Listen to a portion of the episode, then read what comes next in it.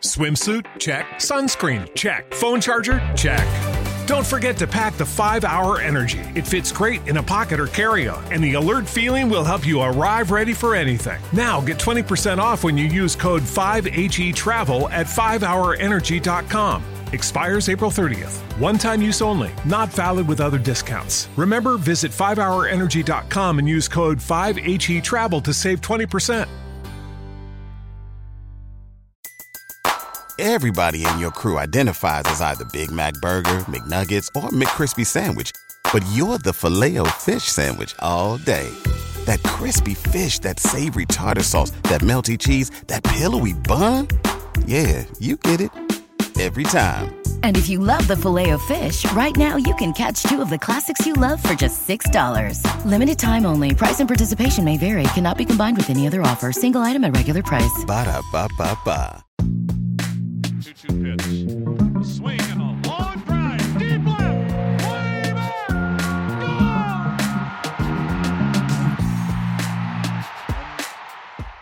Hey, everybody, welcome to another Baseball America podcast. I'm Kyle Glaser here to break down the Arizona Diamondbacks system today. And to help me, we're joined by Nick Piecoro, the Diamondbacks beat writer for the Arizona Republic and a fellow Arizona State alum. Nick, thanks for joining us today. My pleasure, Kyle. Thanks for having me. The Diamondbacks are one of the more interesting teams, at least to me, in the major leagues right now. They had their third straight winning season last year, contended surprisingly for a lot of people after trading Paul Goldschmidt before the year, as well as Zack Greinke during the year. They are kind of straddling a really interesting line where they are both winning games at the major league level and building up there, but they're also building up the farm system. They had a bevy of first day picks last year. They've already used one of those in a key trade this offseason. We saw them go out and sign Madison Bumgarner. This week they traded for Starling Marte. They also signed Cole Calhoun, which I thought was a nice under the radar signing this offseason as well. So they're building up while also enhancing their farm system. A lot of teams kind of have to choose one or the other. When you look at the Diamondbacks right now and just what Mike Hazen is building and how they seem to be improving in both areas, how do you kind of assess where they are as a franchise right now?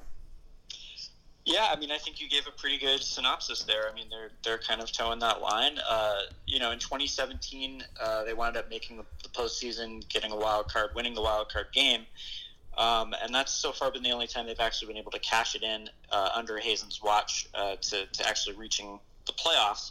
Um, you're right; they've they've played meaningful games into September each of the previous two years, which uh, certainly last year was probably more than most people expected. Um, and as we've seen, I mean, when when Hazen took over, it was it was probably a bottom five farm system in, in baseball. It's quickly moving into the you know probably the upper third at least, uh, higher for some people. Um, and yeah, and you know you, you mentioned the the trade for Starling Marte, giving up a couple of prospects there. They made a deal at the deadline in July where they traded Jazz Chisholm for another prospect-ish type player in Zac Gallen, who had technically already reached the majors, um, but I probably was still qualifying as a rookie at the time. Um, so you've seen him dip into his prospect inventory a little bit now uh, to, to make moves that are helping the big league roster. Um, you know, and I think we're just going to have to see how this pays off over the, the next few years. Um, you know, whether they end up regretting moving any of those guys, whether those moves that they've made, uh, you know, allow them to reach the playoffs again uh, before we're able to kind of really assess, um, you know, how, how just how good of a job they've done. One of the things that's jumped out to me about the moves Mike Hazen has made and what has allowed them to toe this line is a lot of the trades he's made, he's acquired upper level prospects or young big leaguers as opposed to guys who are super far away. Paul Goldschmidt trade, getting Luke Weaver, who was in the majors but still young and had some room to grow. Carson Kelly, who had received a taste of the majors. Andy Young, who was in the upper levels in the minors. The Zack Greinke trade, even getting Corbin Martin, who had touched the majors. Getting Seth Beer, who had already advanced to Double A. I think he's done a really nice job of not gambling so much on these super far away, overly young guys in trades who in reality have a very low hit rate. He's getting guys who are talented players who can help the major league team within one or two years, then using the draft and the international signings to kind of backfill the back end of the farm system. And to me, all of a sudden, you have this really balanced organization of young top level talent as well as talent throughout the system. Yeah, I think you're right. I, I think it's kind of a, a matter of making, uh, you know, small bets uh, with with each decision, right? Um, I, I think that when, when you're talking about acquiring guys that have already reached the majors, um, there's just less risk involved. Uh, you know, there's no guarantees, of course, that Carson Kelly or Luke Weaver were going to, you know, be successful big leaguers. Um, but there's certainly a better chance that they are than guys that are less accomplished further down. Uh, I, I, think too, when you look at the the Zac Gallen for Jazz Chisholm trade, uh, it's another example of, of getting a guy who's already in the big leagues, already shown he can have some success in the big leagues, and trading away a guy who's has a lot of questions about him. Now, look, uh, Jazz Chisholm could become a superstar. I, I don't think there are, uh, you know, anybody that would that would question the the tools and the athleticism and and you know just the potential for that. Uh, but the odds of it happening um, maybe aren't as good. Um, so, and I, I, I think uh, I, I, think you even saw it a little bit in that trade with the with the Pirates. Um, you know, you're, you're obviously getting the, the, the, point of that trade is to acquire a, a, piece for now.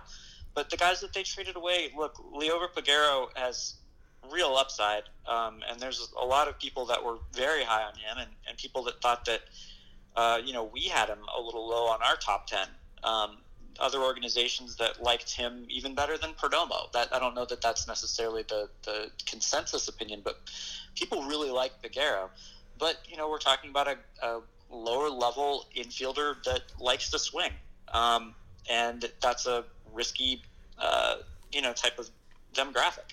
Uh, even riskier demographic is Brennan Malone, the high school right-hander. Um, so I mean, I think that they've made a lot of decisions where they've kind of said like, look, let's just kind of play the percentages a little bit here, uh, and and let's let's look. We're not going to go get players we don't like, but you know, if it's a choice between you know the more advanced, uh, the safer demographic, I, I think they're gonna they're gonna lean that way every time. And I think one of the things too, a lot of people say it's either upside or risk. And in reality, we've seen the Diamondbacks get guys who have both. Again, Carson Kelly, top 100 prospect for a number of years, potential all star catcher. He showed some promise in his debut last year there's plenty of upside there as well as limited risk. You know, Luke Weaver again was a first round pick, top 100 prospect, needed some development, but again, it's not like these guys are bit players. These are all guys who had pedigree, who have shown what they can do at the upper levels. Uh, Zac Gallen, again was a third round pick who had climbed into the top 100 with the Marlins last year before they acquired him in the trade. So it seems like they've done a nice job acquiring legitimate upside without enormous risk. As a result, the Diamondbacks are in a good place. I do want to start with this farm system. There's an interesting debate at the top with Dalton Varsho at number one. You also have guys like Geraldo Perdomo and Kristian Robinson, uh, and Alec Thomas, who was their number one prospect at midseason last year.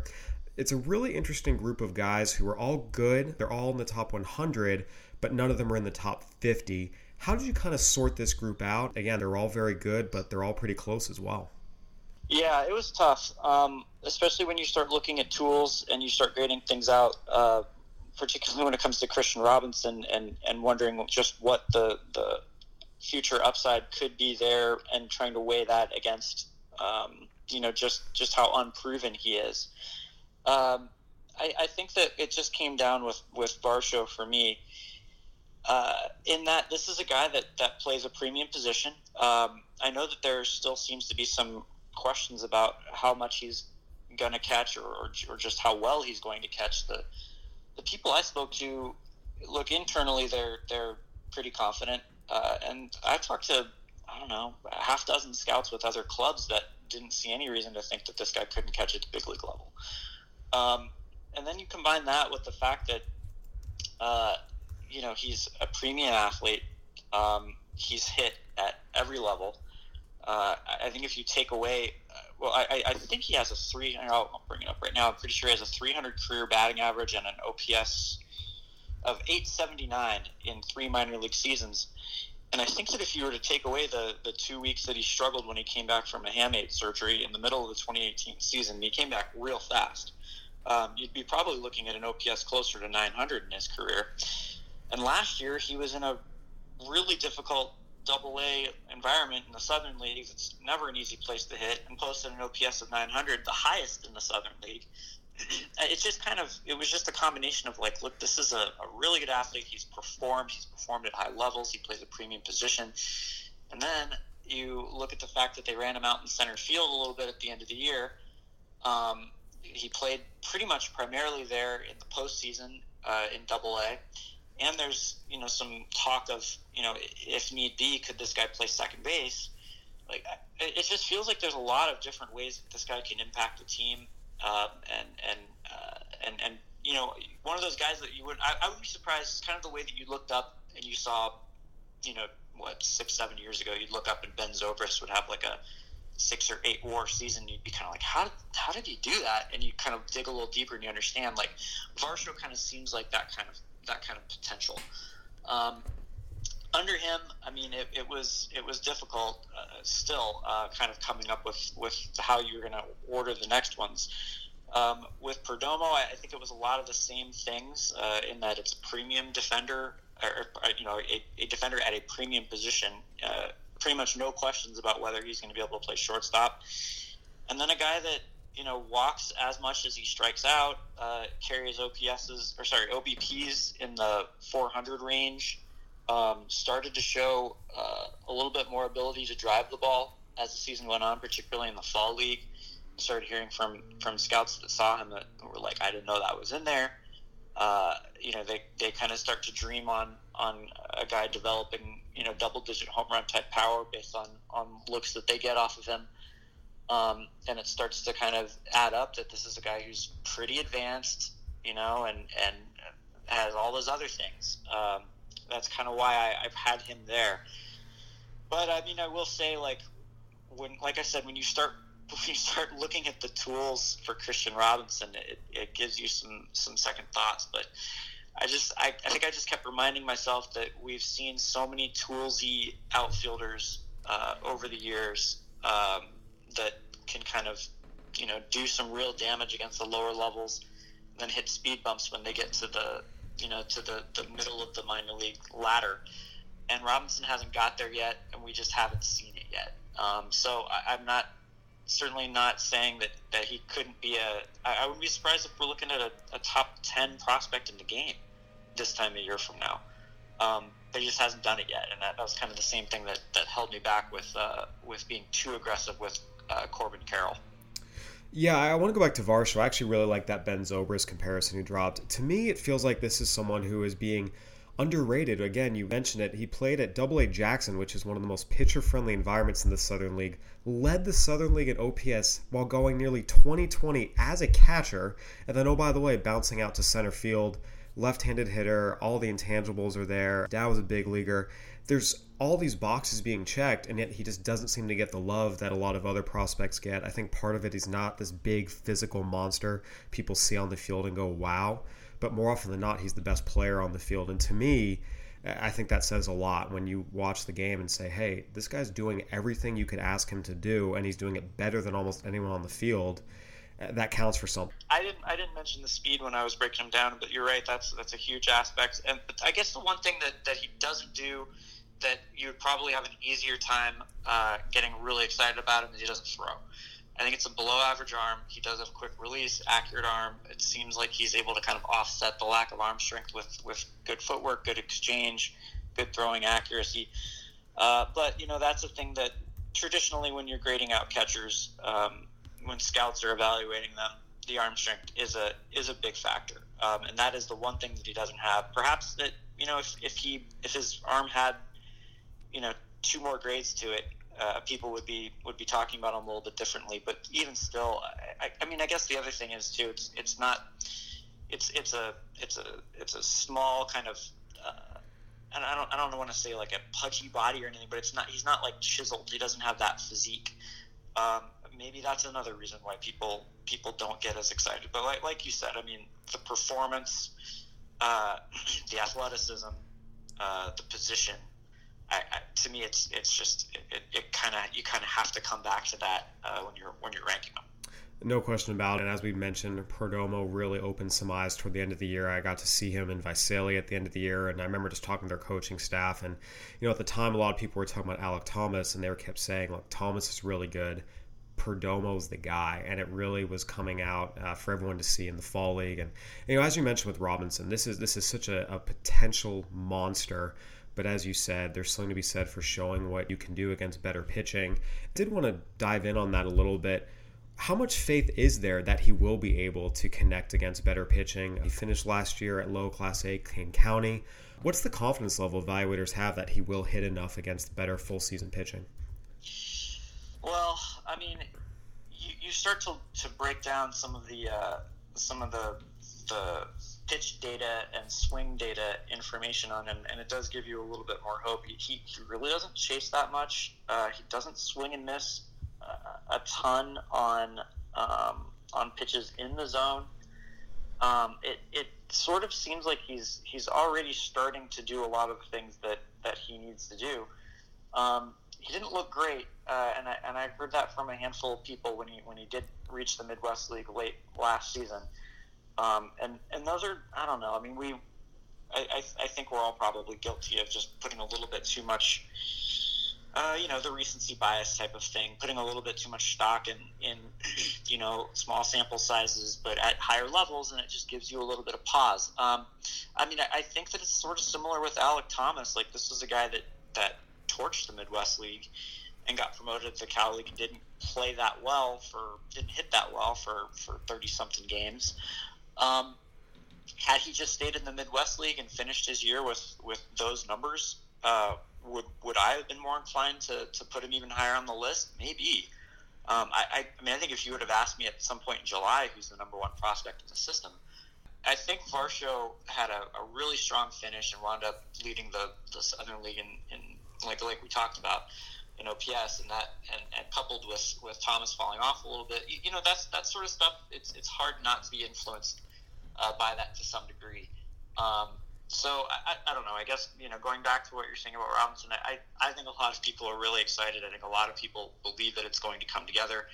Uh, I, I think so too. That people are also trying to be cautiously optimistic because it's a guy that's you know comes from the Bahamas, doesn't come from a place where he's faced a ton of high level competition. You know, starting at you know age 12 um, you know, it's it's a lot of stuff that's new for him, and I think people are kind of building in a little bit of a buffer there, and kind of building in, you know, some uh, just just trying to keep people's expectations in line. But look, it it could come fast, but it also might take a little while. So we're just have to wait and see. He was 18 all of last year, uh, as you mentioned, had that 25 game stint in the Midwest League as a very, very young player. I do think this year will be, you know, more indicative. Okay, this is where he's at because you're right. He hasn't faced a lot of the high level competition, and, and in some ways, I believe this offseason will be really, really key for him. Alec Thomas and Corbin Carroll at number four and five have some similarities. They're both smaller center fielders, very, very interesting field to hit that you can project on. How did you stack these two up, and what were the overall evaluations of these two, especially Carroll after kind of a gangbusters debut? Yeah, um, really, really similar. I mean, it, felt like every time you started breaking down both guys' tools, uh, they were really right in line with each other. I, I think I just sort of erred on the side of being conservative when it comes to Corbin Carroll, just because he hasn't done it yet. But I could see myself moving, um, you know, both the hit and the power uh, grades up uh, based on performance uh, this year. And um, you know, I've I mentioned this I think uh, uh, during during the chat. Uh, I, I, had a chance to watch him um, take batting practice after he signed at Chase Field, and it was pretty impressive. I don't think I've seen a high school drafty look like he belongs in the big league hitting group as much as Corbin Carroll did uh, that day. Um, I, I, will say, you know, like he, he did have the benefit of, of hitting the big league balls last year, right? I mean, so those maybe traveled a little bit more than, than balls would have in the past, but this guy was hitting balls out over the, the uh, overhang just to the to the right of center field. He's hitting balls over the pool area. I mean, he was blasting balls out. Um, and you know, it is a bit of an undersized guy, uh, but there's clearly raw power there, and that's not even the thing that people talk the most about with him. They talk about just watching him play and the and the feel he has for the game, just the you know the the, the maturity he has on the bases, the, the, the maturity he has in his approach at the plate, um, just a, a, a, guy that knows how to play the game, um, and you know just for, for his age too, it's just it's just that much more impressive. Um, so I, I think they're really similar players. Uh, I I think uh, I, I I'm, I'm really curious to see how the, the two of them uh, develop over the, over the years and how they kind of separate themselves. Uh, but you know, if you're looking at them right now, it's, it's hard to, for me at least, it's, it's hard to really like uh, be too aggressive in putting one over the other. And there is something to be said for the fact Thomas has done what Carroll hopes to do this year already. Went up, hit very, very well in the Midwest League, got to high Class A in his first full season as a 19 year old. But Carroll's very talented. I know a lot of people felt the Diamondbacks got a steal getting him at the 16th overall pick. For a lot of the lead up to the draft, a lot of people I talked to considered him a top 10 type talent.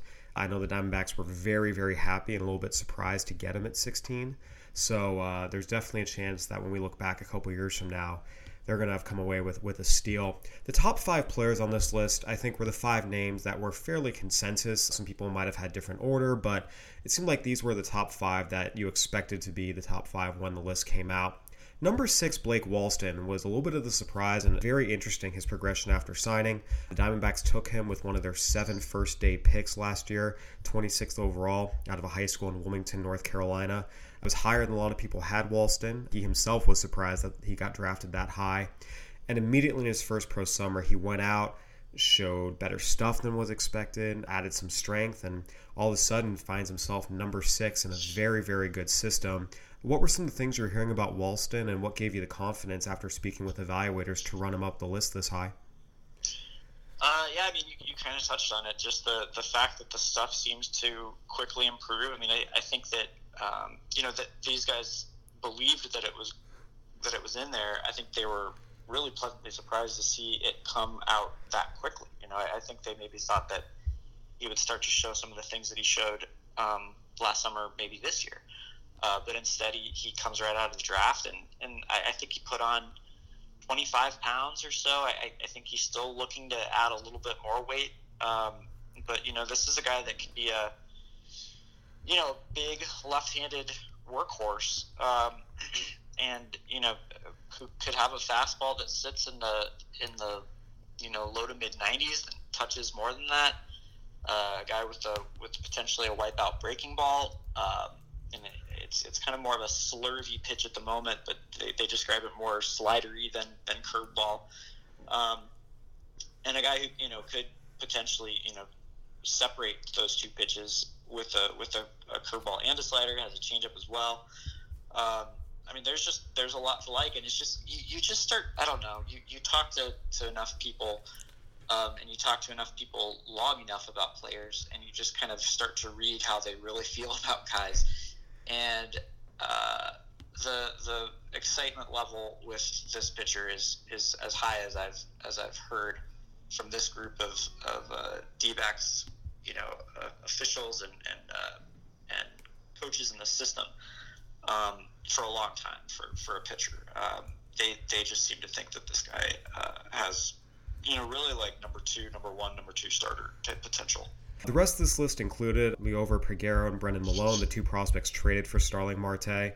Um, you also had Corbin Martin and Luis Frias, two pitchers who are risky for different reasons. Martin, uh, coming off Tommy John surgery, he was acquired in the deal that sent Zack Greinke to the Astros. Frias has big stuff, but he's also a 21 year old who has only been in low A. What elevated these guys into the top 10 over some other guys like maybe a Seth Beer or a Jon Duplantier, JB Bukauskas, who are kind of big names who've done it at higher levels, or a guy like a Levi Kelly, who is a really promising right hander who just had a really good year uh, and is healthy? What kept these two, the two that rounded out the top 10 over those guys? Um, I think probably just a few more warts on some of the other guys. Uh, Levi Kelly was a, was harder to, to drop down, but you just you hear more and more people that are, are pretty convinced it's it's a reliever in the long run.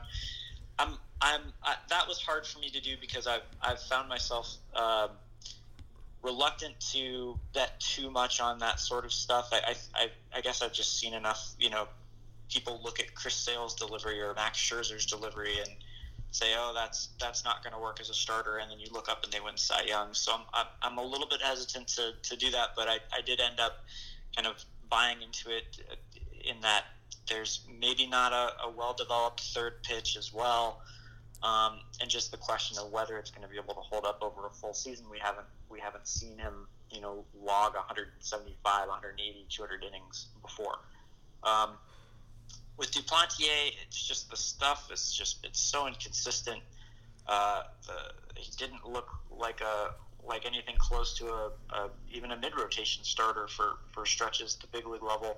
Last year, in his defense, uh, he was you know kind of jerked around, going between the rotation and the bullpen, and uh, he never really got built up and stretched out the way that you'd like to see. Um, some of that is is on him. I don't think he performed very well at times, including in, in Reno. Uh, but you know, a lot of it is on the fact that there was need at the big league level, and, and they were going to him uh, at multiple times. Um, he he did suffer another injury, uh, and uh, you know, with with his history, that's that's, that's scary. Um, I think you also mentioned uh, Seth Beer, and it's it's just there's a lot of pressure on the bat, and a lot of evaluators who uh, I spoke to uh, are are not convinced that it's it's an elite elite type of bat. That it's more of a an above average bat, and if it's going to be a DH only or a, a well below average defender, um, you know, just how valuable is that? Um, we'll, we'll, have to see. The the performance in the minor leagues so far has, has been tremendous. Um, so uh, you know, there's there's always that to, to fall back on, but um, you know he's going to have to keep doing it. He's, he's going to have to keep doing it at a really really high level because people don't think it's you know that a corner outfield is, is an option. There's people that that don't know that first base is even an option. Um, and if it's more of a, you know, I'm, I'm, I'm trying to think of some of the names that people were dropping as a, you know, like an Allen Craig type of hitter uh, it, obviously, you know, very different profiles. I'm just kind of talking about the, the overall production. Um, and, you know, an overall type of first base production like that isn't super valuable. Uh, not that he's, you know, Allen Craig at, at his peak was a, a, bad player, but it's not a guy you get super excited about and that runs up prospect lists uh, when you're a first baseman. Um, and the other guys, I think there's just more belief in the system with Luis Frias that this is a guy that can that can stick as a starting pitcher. Uh, he's got the wipeout breaking ball. Um, he's got you know stuff that's that's uh, he's able to hold deep into games. Um, he's a, a real physical guy that you can you can kind of envision you know turning into that that you know that that big mid rotation type of guy that's going to eat you a lot of innings. Um, and with that breaking ball, uh, it, it, there's some swing and miss potential, and obviously a fastball that, that you know reaches the mid to upper 90s. Not as familiar with Corbin Martin, of course, um, you know, because he was acquired uh, from a different organization, um, and I, I, I, don't know his his progression as well um, up the ladder. Uh, but I mean, it was a guy that uh, you know I, I know the Diamondbacks were talking about Corbin Martin when they were discussing Goldschmidt with the Astros, and at that time they were told no. Um, and uh, you know, when the injury occurred, I, I, think that that changed the thinking for the Astros and, and, kind of made him available all of a sudden. And the Diamondbacks kind of pounced on it. I, I think they, they see a guy, you know, like like we talked about earlier, um, a guy who, who's like Luke Weaver and that he's already reached the majors. There's still a huge ceiling there. They they think that this is a guy that could be a mid rotation starter or better um, you know, a, legitimate four pitch mix, um, pretty good strike thrower, um, you know, good velocity, good athlete.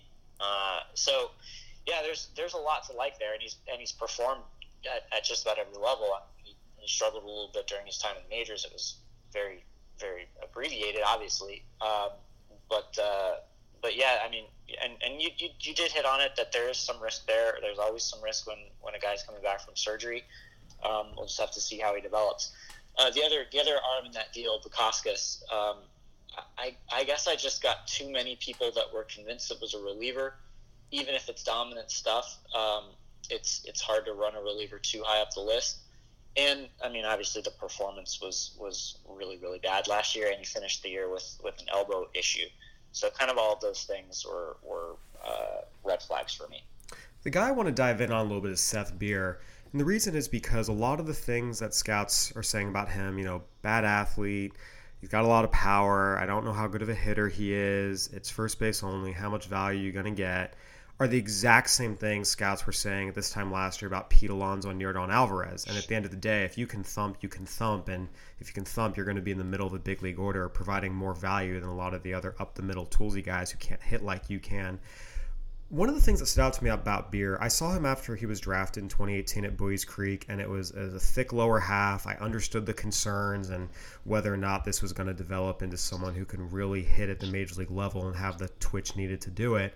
I saw him this year in the fall league. He had slimmed down a lot. He was in much better shape, and we saw the performance. He got to Double A this year and hit well. In the fall league, he was very, very impressive. This is an interesting guy do you feel like there's a chance evaluators are too light on him because they're focusing on the profile and not the talent? Because we have seen that a lot in the past with these first base DH only types. I I, I think I think that was exactly what I was going to say as you were as you were getting to it. Uh, is that I think that it's just always easier for these evaluators to play the percentages on these things. I mean, that's kind of what they're paid to do, right? And uh, most of the time, if, if they if they you know have some of the attributes that Beer has, it's not always it's it's most of the time not going to come together in an elite fashion, right? Uh, so I, I, think that's probably what they're doing here. Um, yeah, it's just like I, I think that the the biggest thing that I kept hearing was was just how real is the power? Is it just a little bit above average, or is it truly plus? Like I, I was going back and reading some some reports that you know describing it as easy double plus or you know easy plus uh, you know and and and I just didn't hear that and I I, I didn't get enough uh, people corroborating that belief that you know there's there's like a, a 35 home run bat or a 35 home run season in in there at any time. Um, look people have been wrong on guys all the time. They're look I I, I kind of I was wondering if you were going to say people were saying the same things 10 years ago about Paul Goldschmidt because they were. Um, and, uh, and and that you know that that alone, that experience alone, is, has taught me to, to be a little bit um, wary of, of the evaluators, particularly when you when you're looking at a guy that's that's performed every step of the way. So I don't know. We'll see. I I uh, I think my biggest concern is, is probably the, the position um, and the, the value he'll be able to bring on that side of the ball. Um, you mentioned that Alonso improved. Uh, Goldschmidt was was not the smoothest looking and, uh, and and raised a lot of questions in people's eyes a decade ago when they saw him in uh, in Visalia, uh, and went on to win Gold Gloves. So uh, there's obviously the potential for guys to improve. Um, and while Seth Beer doesn't look like a great athlete, we should keep in mind this was a guy who was on an Olympic uh, path as a swimmer um, before giving it up. I think at age 12 or 13. Um, so there is some athleticism obviously in there. Uh, whether he can, uh, you know, use it uh, to get himself, you know, up to a, a better level defensively remains to be seen. Yeah, I think this is going to be one of the more interesting guys to watch in the system this year, and we'll see if he can uh, start tapping into even more power. He hit 24 home runs last year, and when you compare him to some of the guys we talked about, you know, Goldschmidt, his two years in the minors, he hit 35 and 30.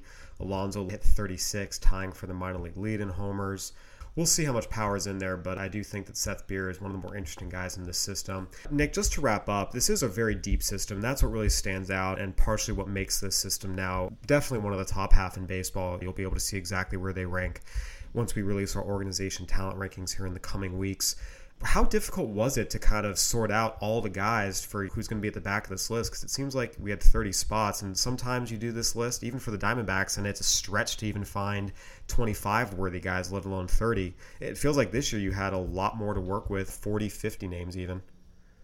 Right. No, I, I agree. Uh, I, I, think that's absolutely the case. And I mean, I, I think this was my third year doing it. Uh, the first year I did it, there was a lot of relief types, um, like no doubt relievers on on the list, um, showing up all over.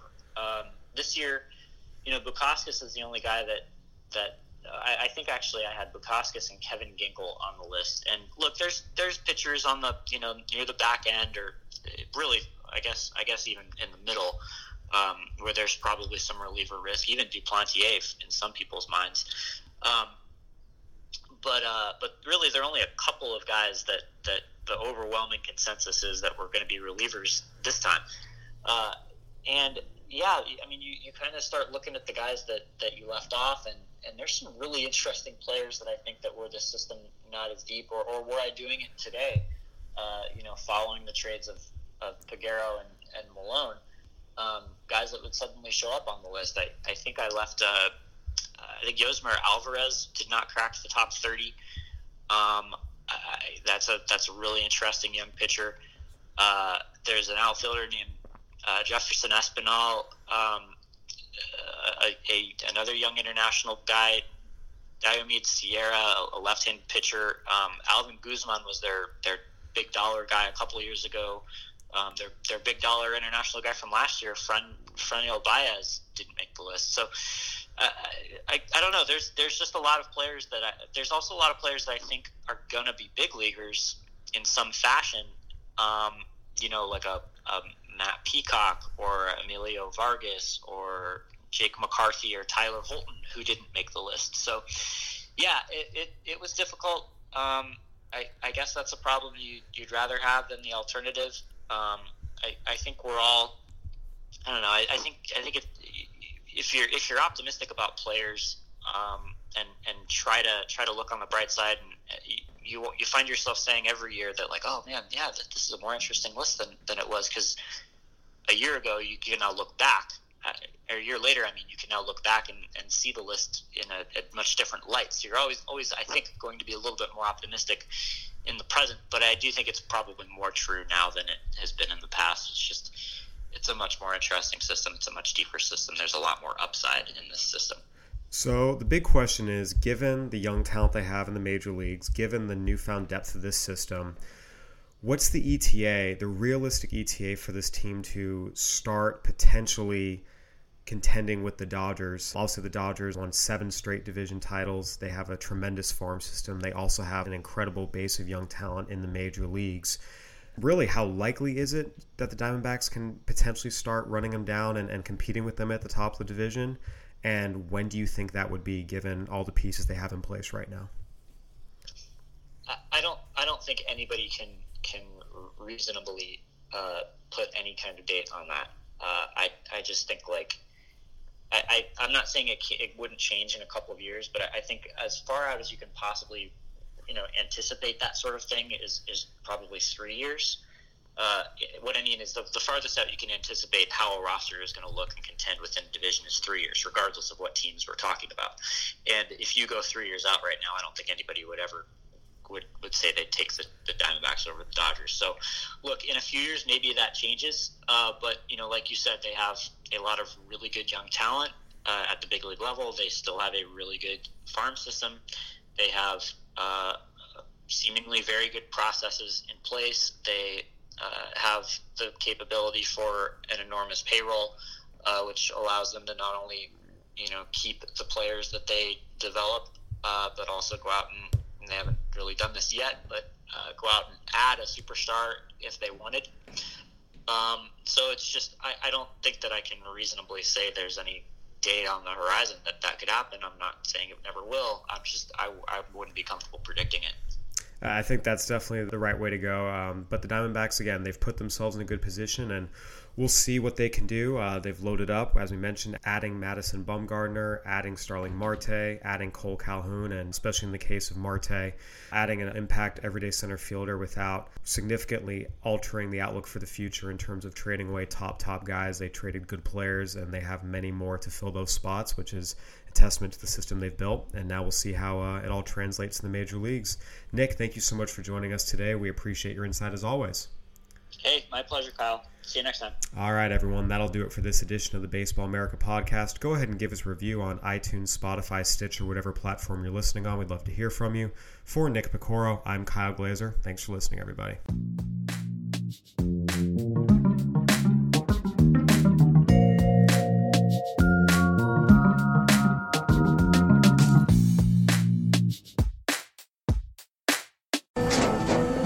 After the end of a good fight, you deserve an ice cold reward. Modelo is the mark of a fighter. You've earned this rich golden lager with a crisp, refreshing taste. Because you know the bigger the fight, the better the reward. You put in the hours, the energy, the tough labor. You are a fighter, and Modelo is your reward. Modelo, the mark of a fighter. Drink responsibly. Beer imported by Crown Port Chicago, Illinois. Cashback is not available on gas in New Jersey and Wisconsin. Hey, good morning. You're heading to the airport, right? Yep, thanks for checking. I like the car. How long have you been a rideshare driver? About three years now. I really enjoy it. Isn't it hard to make money these days with the price of gas being so high? Not for me. I use Upside, the free app that gives you cash back for every gallon of gas you buy. Wait a minute. Are you saying you actually get real money back when you get gas with the Upside app? Yep, I get real cash back every time I get gas. Does that actually add up to anything? I'll make around 200 to $300. Wow, that's serious extra cash. I'm downloading the Upside app now. Download the free Upside app now to earn real cash back every time you buy gas. Use promo code CAR for an extra 25 cents a gallon bonus on your first tank. You can cash out anytime right to your bank account, PayPal, or a gift card for Amazon and other brands. Just download the free Upside app and use promo code CAR for a 25 cents a gallon bonus on your first tank. That's code CAR.